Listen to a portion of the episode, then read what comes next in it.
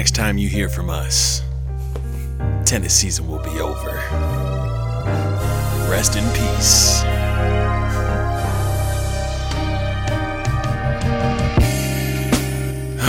oh man, it's been um it's been a very entertaining week for Yes. tennis fans. Right. Very wild. Um, so uh, for those of you who don't know, uh, we're recording this right now. We come out with these episodes on Wednesdays or yeah, Wednesday nights. And right now we're in the middle of the World Tour Finals, and it has been pure insanity. World Tour Finals are the best of the best of the year going against each other, right? That's essentially it. Right. So uh, before I jump the gun here, because I'm sure we have plenty dis- to discuss, uh, when you wanna break down for us what's going on, Mark? Yeah. We have a big Australian controversy. We have Kiki Mladenovic news. We have the ATP Tour final. We have Roger Federer's schedule. We have, uh, unfortunately, I know, Casper Ruud news. Oh, sheesh. But first, we will start with the Australian controversy. Now, every 50 years, they have an anniversary for the Grand Slam champions. Rod Laver, he won his Grand Slam, not not the Novak Slam or whatever you call it. Mm-hmm. A real Grand Slam is when you win all four slams in one year, from mm-hmm. January to December. right. The last time that was done was 1988. Mm. Steffi Graf won all four, and she won the gold medal in the Olympics. So, Jeez. so it's very rare when it happens. Mm. Uh, Margaret Court, this is going to be the 50th anniversary of her Grand Slam. Mm-hmm. She is demanding that the Australian Federation has a um, ceremony in her honor. Mm-hmm. Now, when Ray, Rod Laver had his, they flew him in from America, took him in, gave him the red carpet. Mm. Unfortunately for her, she's been in very bad news and situations because of comments she made about uh, same sex marriages. So the Australian Federation does not want to bring her out for the 50th anniversary of her Grand Slam. What do you think about that? Now, let's also talk about this. How often do you see Rod Laver uh, at the Grand Slams, at the tournaments, being a supporter and fan of the ATP? You see Rod Laver a lot, A lot. a lot. He is definitely someone who values the ATP World Tour, all the slams, all the tournaments. He makes appearances even at his age and is a spectator and supporter. Right. When's the last time you saw Margaret Court at an event? You don't see her. You don't see her. Right. Um, I think that it's a lot easier to celebrate someone who celebrates you. Um, Rod Laver is celebrated by all the athletes. He's revered and loved by a lot of the people. We listen to what he has to say because he pays attention to us as well. He does a good job of paying it back to the sport, going to the events and all that. Margaret Court, are you a great athlete? Sure, you were. It's going to be tough on you. They don't want to jump through hoops of fire and all that because at the end of the day, their job is to sell tickets and put on events that people want to go to. If you're never in the public eye, the only people who are going to come see your event or support your event are people from way back then. And uh, not a lot of them are going to show up. She uh she's had a reputation outside of that for uh, a lot of complaints as well, I believe. I think she had negative things to say about Serena as well at one point Right. um, something about uh, her slam count or something like that. I can't remember what it was. Yes, I can go a little bit more in detail. Yeah. Um, so the same-sex marriage scandal. Um, she then uh, went on CNN and said, "I'm a Pentecostal. I have a church, a Pentecostal church, and I have people that are same-sex people." Uh, same-sex marriages, and I really don't have problems with those people. It's just that I believe that they shouldn't be doing that.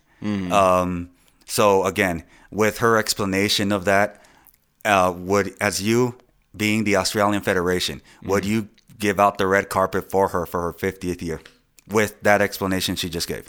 I don't think that explanation would make or break whether I chose to have her there or not. I don't think I would have just a Margaret Court event. in general. I don't think I would if I were them. You know, she doesn't come support any events. Um, I don't know the last time I saw her at an event. She doesn't seem to celebrate tennis the same way that Rod Laver does. There are a lot of Hall of Fame athletes that have anniversaries that we don't celebrate. I do think she deserves, uh, you know, a nod, you know, respect, but an entire red carpet event, that's that's a big ask of someone. Um, I wouldn't do it. Okay. Now, Billie Jean King, her and Billie Jean King had big problems even before this happened. When the WTA was being formed back in the 60s, 70s, Margaret Court was sort of in the back while Billie Jean King was really trying to push forward for the women to have equal pay. Exactly. Uh, Margaret Court was in the back, just whatever. So, Margaret Court and Billie Jean King have had problems from day one. Mm-hmm. Billie Jean King has been asking the Australian Federation to take down um, Margaret Court's statue mm. from the Australian Open Stadium. So they've had a lot of problems. Mm-hmm. So speaking about the Serena part, mm-hmm. Billie Jean King also said, I hope that when Serena Williams makes it to 24, I hope you're there so you can see her break or tie your record. What do you think of that statement by Billie Jean King? That's a little petty. It's a little bit petty. Uh, entertaining nonetheless, but I'll be honest. Um, Billie Jean King, whether you like her more, dislike her more, whether she's a greater athlete or not, she is someone who has been an advocate and a major pillar of support for the tennis community, male and female. Right. I would see them rolling out a red carpet for Billie Jean King first. Because of that, you know, you got to give a little to get a little. It isn't just, you know, I dominated all those years ago. Now you should celebrate me 50 years later. No, we gave you a ceremony 50 years ago. We gave you a trophy 50 years ago, and we televised you 50 years ago. Now it's these people's time. Unless you've given us love up until this point, we're not obligated to celebrate anything for you. You know, I understand her request, but there's no obligation. So, Margaret Court, what you did deserves celebration, but I don't think you've shown what it takes for people to come out of their pocket and create something for you. It's not going to happen. You've caused too much controversy in your time and too little support. To me, uh, if we're basing it on her um, remarks, um, she's entitled to her own opinion. Yeah. She has apologized. Right. And um, if it's for that alone, you shouldn't just say, okay, well, we're not going to do it. I think they're making excuses. Right. Yeah.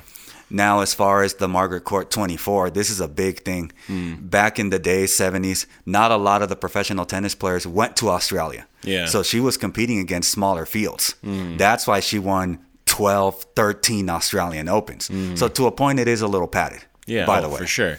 So- and everyone knows that too. No one's calling her the goat or putting her in goat conversations. Right. Yeah. So that was that. Moving on, Kiki Mladenovic keeps on succeeding without Sascha Bajin. She just won Fed Cup as well. Fed Cup is the Davis Cup, the equivalent. Of fe- females, right. Mm-hmm. yeah. Yes.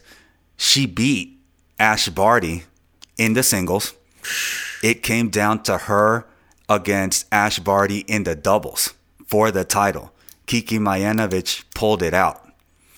Are you impressed by her? Absolutely. Uh, maybe you know. Sometimes they say uh, you need to separate in order to receive the spotlight and things like that. You know, and separation can lead to elevation. I'm making all this stuff up, but It sounded great. Very philosophical. Yeah. Um, the point here being, she is uh she's in a situation where it's grow up or go home kind of thing. You know, she's there are a lot of people who uh you know I guess in basketball franchises you see athletes that are in such a great program, it almost uh they almost get coddled. You know, they um they they perform decently, but we don't see them shine until they have to create their own system, Right. You know, and play outside of it. So I think we're seeing something like that from her, where she's out to prove something, maybe has a little chip on her shoulder, and she's working a little bit harder than she did before. So I mean, I'm impressed. Yes. She's playing awesome. I hope this leads into next year. Yes, I hope so too.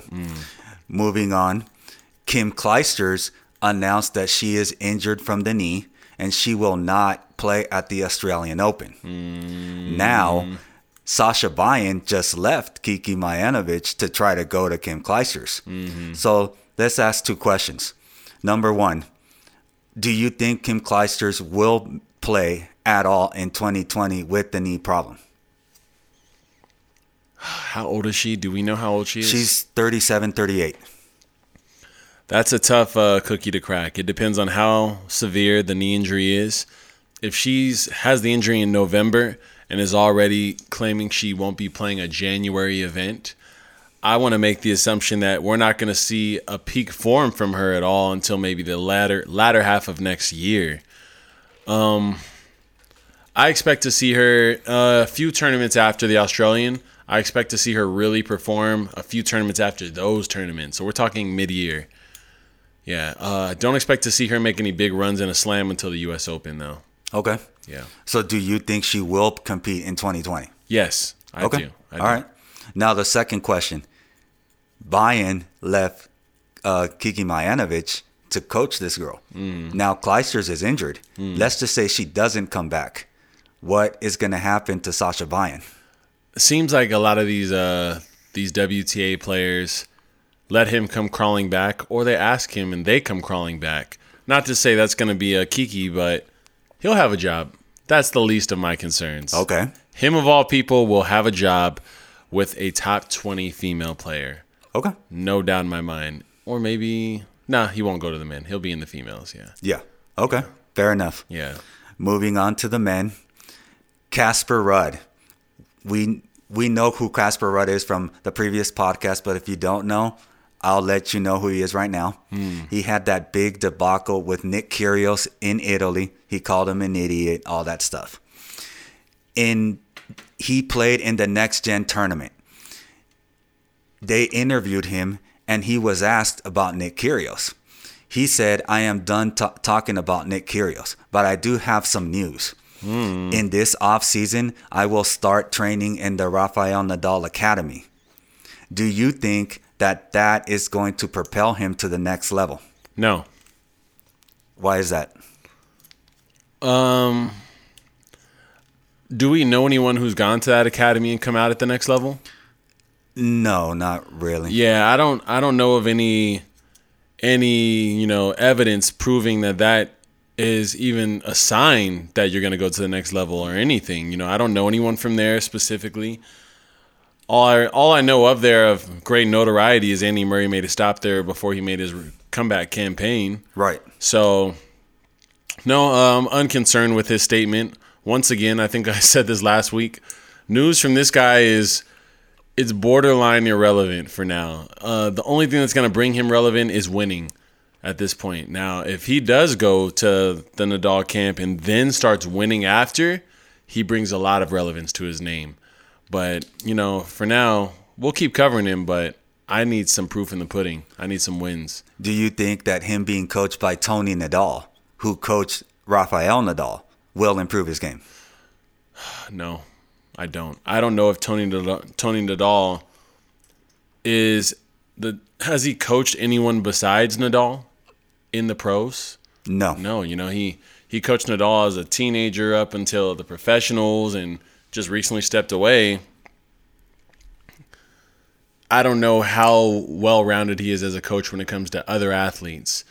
Um, it's not the same, you know. He's he's coaching a genetic freak. This is a guy who can play left-handed, who's right-handed, a guy with more mental toughness than probably anyone on the tour. We'll get to that in a moment. Here, we just Yes. saw a freak uh, match today. Right. Yeah, Ruud is not a Nadal. You know, I could see Tony being a great coach for someone comparable, like maybe a raw, undeveloped form of Nadal. He is not that. You know, uh, Tony needs to maybe try to find like a Tiafoe or someone, someone with some raw, pure talent that is just a little rough. Uh, but yeah, not him. Okay. Fair enough. Moving on. Sinner, he's an Italian player, 19 years old. He was a wild card into the next gen. Somebody pulled out with an injury. He took full advantage and beat Alex de Minaur, who's hmm. having the year of his life Yeah. right now. Are you surprised by that? No, don't care. Unimportant. Because the scoring system and the way they leverage these matches and put together this event make the the winners less important and relevant to me. that doesn't tell me that this guy's beating de Minaur in a best of five, you know, three setter or anything like that. So I'm unimpressed. It's unimportant to me. I don't want to say unimpressed. I think that he made a name for himself, but I do not think that him beating any of those players means he's beating them in a Masters 1000 or a Slam. Okay.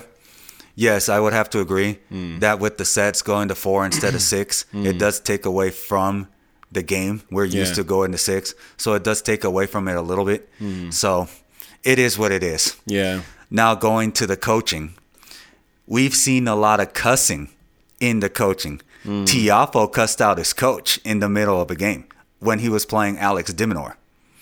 Do you still think that coaching is a good thing for the players and fans? That sounds awesome to me. Um, if you're cussing out there, I'd love to know about it. And I think that will bring more edge to the sport.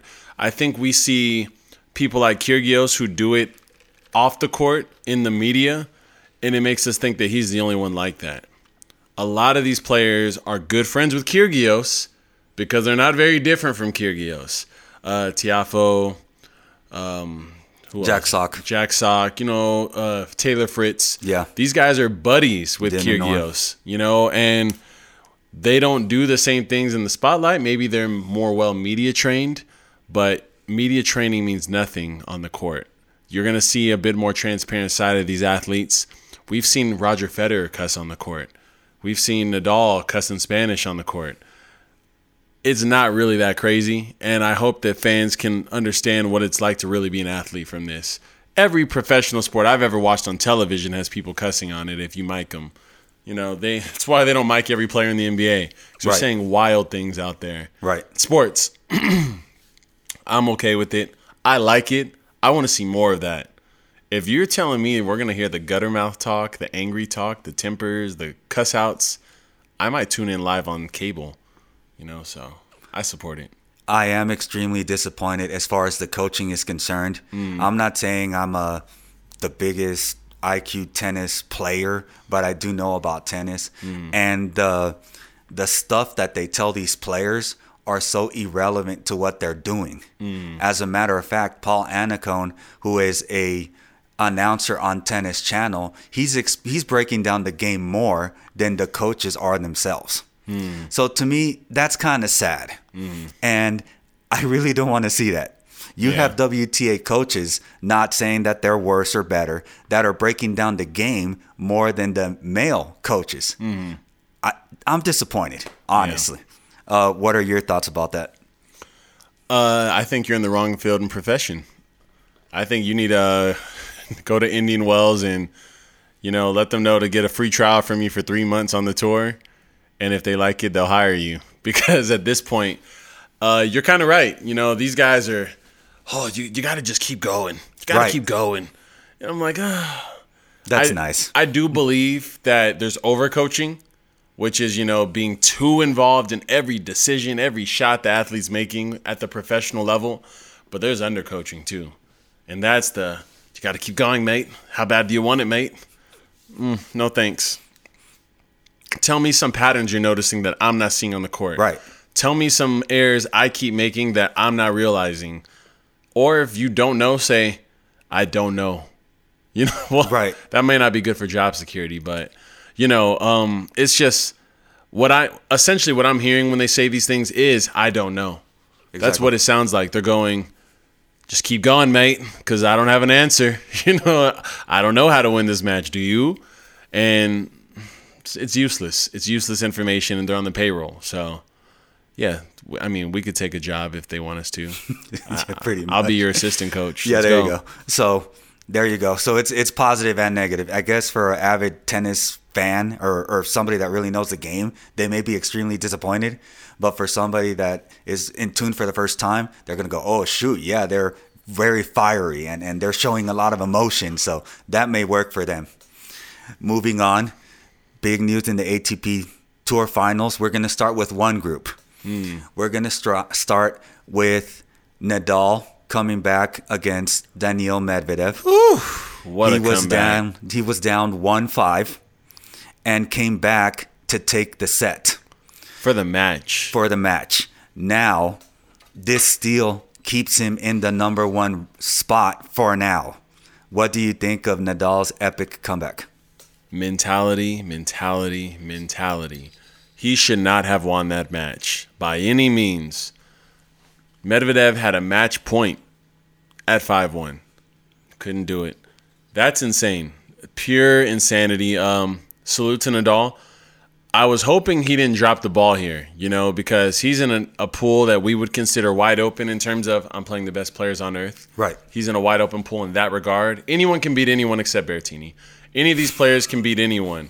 So to say that it's wide open would be kind of loaded, but he's got the most favorable pool of the big three. And I was a little disappointed in his start to this. But yeah, this was a beautiful way for him to kick it back up. I'd like to see him get his first World Tour final. I think he deserves to have one in his catalog of trophies in his trophy room. So, and I think it would mean a lot to him too. We're Right. seeing uh, that other pool. We'll we'll get there when we get there. Yes, I'll, we're going to finish uh, this pool first, yeah. then we'll get to another one. Secondly, Zverev 0 and 5 against Nadal. Mm-hmm. He beats Nadal. Are you surprised by that? I am surprised, but if there was a setting to do it in, it was going to be this one, indoors, on a hard court. This is where he can do it. If he's hitting his spots and hitting his lines, changing direction of the ball, and serving well, he can give Nadal major problems at this stage. So I'm glad that he took advantage of the opportunity because the second they step outside or go on a slower court, it's over. Right. You know, and they'll be doing that next year in January. So yeah, uh, enjoy the win. I'm really impressed with that. I'm glad he pulled it off because it's not an easy feat, even in that setting, to do it to Nadal, as you saw with uh, Medvedev. So Right. good job. Now going on to Tsitsipas. Tsitsipas was 0 5 against Medvedev as well. Mm-hmm. Tsitsipas finally beats Medvedev. So now he's 1 and 5. Mm. Are you impressed by him finally beating Medvedev? Yes, he has wrapped up the end of his year well. He looks good. He does look good right now. It's it's funny because he was actually my uh my second to last pick in that pool. I was expecting to see um you know, Nadal obviously come out and maybe Medvedev. Medvedev is 0 2. Right. So yeah, it's uh, it's interesting to see. Uh, Tsitsipas looking good. I'm looking forward to seeing his last match in the pool. Now, in the post uh, conference, instead of him talking about the win, he goes into why he has this turmoil with Medvedev instead of talking about his win. This guy's a media darling. Now, to me, that's very childish. Yeah. He should just say, Look, I won. This is my first win, whatever. Mm-hmm. What do you think about Tsitsipas's comments? I didn't hear the actual comments themselves. Would you like me to tell you? Yeah, tell me them, please. Okay. They asked, So what do you think about this win? He says, I like to clear the air. First of all, I All right, have. time out. Time Okay. It's already annoying. This that's like what boxers do, you know, when they're like, "Oh, if you see right here, he threw that hook. Uh, how'd you feel in that moment?" Uh, I'd like to thank my mom, you know, my coaches. I'm like, bro, they're okay. They got punched in the face for you know an hour. You did not. You're a tennis player, and you've already rested, sat down, come through. Now you're at your press conference. Answer the dang questions.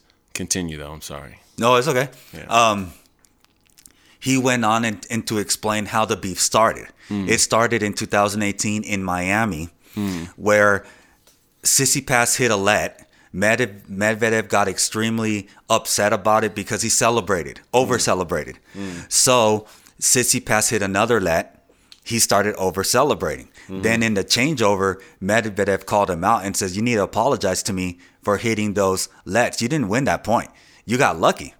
Then Tsitsipas took it a step uh, forward and took a five minute restroom break mm-hmm. during the middle of the set. Mm-hmm. And that really ticked off Medvedev. Mm. So that's where the beef started. Mm. So to me, again, it was childish. You mm. got your first win against this guy. Yeah. Celebrate it. Why are you explaining that there's no beef between you? You know what I mean? Yeah. So to me, that was pretty childish. Yeah. He likes attention. That's what it comes down to. He likes attention. He likes to be in the spotlight. but at the same time, I think he doesn't like uh, criticism or to be ridiculed. So it seems like when he's in a positive light where you have to compliment his game, he wants to bring up all those nasty things as well. So, I mean, it's really, really getting to that point where I dislike everything about him except his play.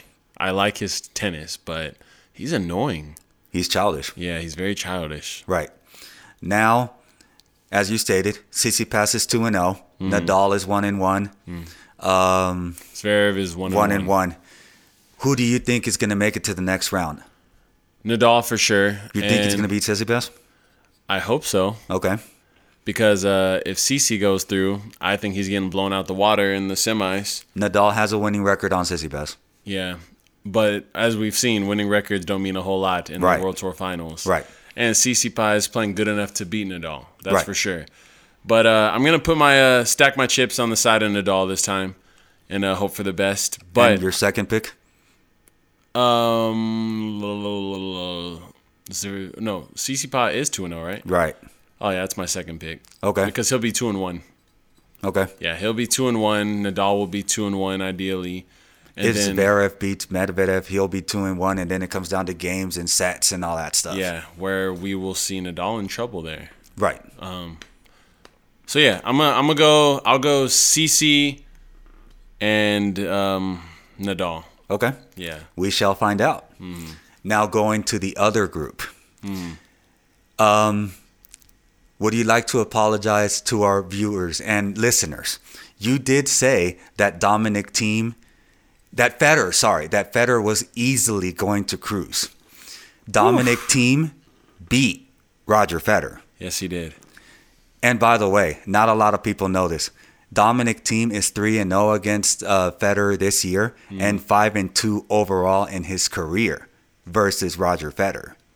So when you made that prediction, did you take that into consideration? I did and didn't. I thought that the indoor setting would have an effect on the big swing from Dominic Thiem. If you remember correctly, though, I said if he does adapt and shorten that swing a bit, he can give problems to anyone. And clearly, he's made the adjustments. He's whacking the ball. He looks great out there. I'm not going to lie. I am surprised that he took out Fed that way, but he's looking good. And he backed up that win by beating Novak Djokovic. Are you impressed by that? extremely impressed by that because Novak is not playing poorly at all.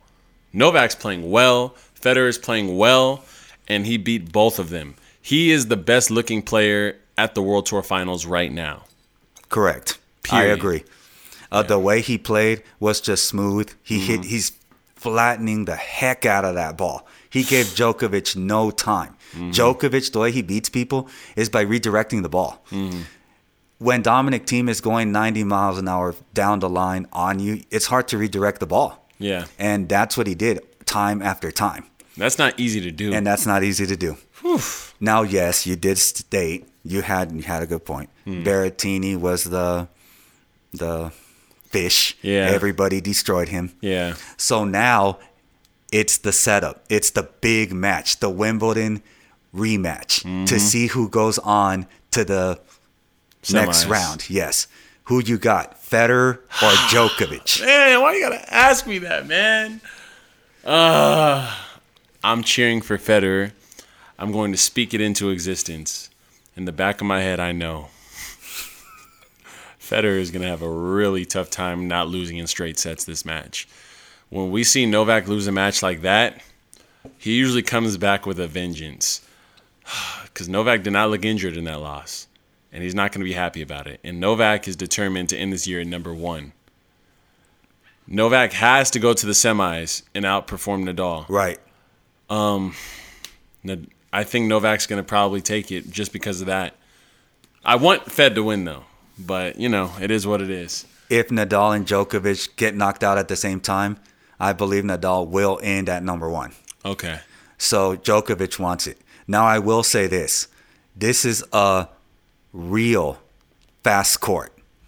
Unlike Wimbledon, which is playing slow because people want to see uh, rallies. Yeah. This is actually playing fast. Yeah. And this benefits Roger Federer. Oh, big time. So if he's gonna beat him, it's gonna be now. Yeah. So I'm gonna go out on a limb and say Roger Federer. And Yeah. I will say, yes, you said that Federer will advance to the semis, and he will by beating Novak Djokovic, the. I- big rematch. I am happy if that's the case. Moving on to some really, really dumb questions by commentators and people that ask questions in the uh, post conference. When Nadal lost to Zverev, one um, newspaper columnist asked, Do you think that your wedding affected your performance today? The wedding was maybe two, three days ago, maybe? Mm-hmm. The, the match was three days later. Yeah. What do you think of that stupid question? I think that he's looking for clickbait. That's all. I, what What do you think Nadal is gonna say? Come on. Like I'd like to see what Nadal's face was like because you know he wears his emotions a bit. He's like, I I, I don't understand why why why would it do that? you know, like Nadal takes himself seriously. He's disciplined. We all know this. You could ask me these interview questions. Like, come on, that was retarded. If anything, it should have helped his game. Nadal responded by saying, Are you seriously asking me this question right now? Mm-hmm. You being married, does it affect your performance as a news columnist? Mm. That's what Nadal asked that guy. Mm. Was that a witty response to you? No, but it's an Nadal response, and I like it. I support it. Um, I think it's his way of saying, "Are you stupid?" Which is all I needed him to say. I'm happy with that. Was it witty? Was it uh, intellectual? No, not at all. Okay. But, but yeah, thank you, Nadal, for uh, not letting that BS fly. You know, address it. Let him know. Don't show up asking this dumb stuff. Ask yourself that question because it's dumb. You know, so Now, the, the question that the reporter asked Daniil Medvedev, personally, I would have lost it and I probably would have cussed this guy out. But you tell me, I'm going to tell you the question right now. The reporter asked, Are you seeing a sports psychologist? Because you couldn't close out this match. You were up 5 1. Uh, can a sports psychologist help you in this spot? That's what they asked Daniil Medvedev. He took it like a champ. He said, Well, you know, I've never been in this spot. I've never lost when I was up 5 1. And he took it well. Mm. But let's just say you were Daniil Medvedev. How would you respond to that? I would definitely do the complete opposite and troll. And I would say, I have eight sports psychologists, and we discussed the potential opportunity that I may be up 5 1 on a weekly basis. We had multiple strategies, all 15 failed. And now I'm sitting here in this conference room. Any other questions? and that'd be how I respond to it. Because, come on, let's be real here you're playing against the guy with more heart than anyone on the tour. If anyone was ever going to lose to a guy being up 5 1, it would be to Djokovic or Nadal.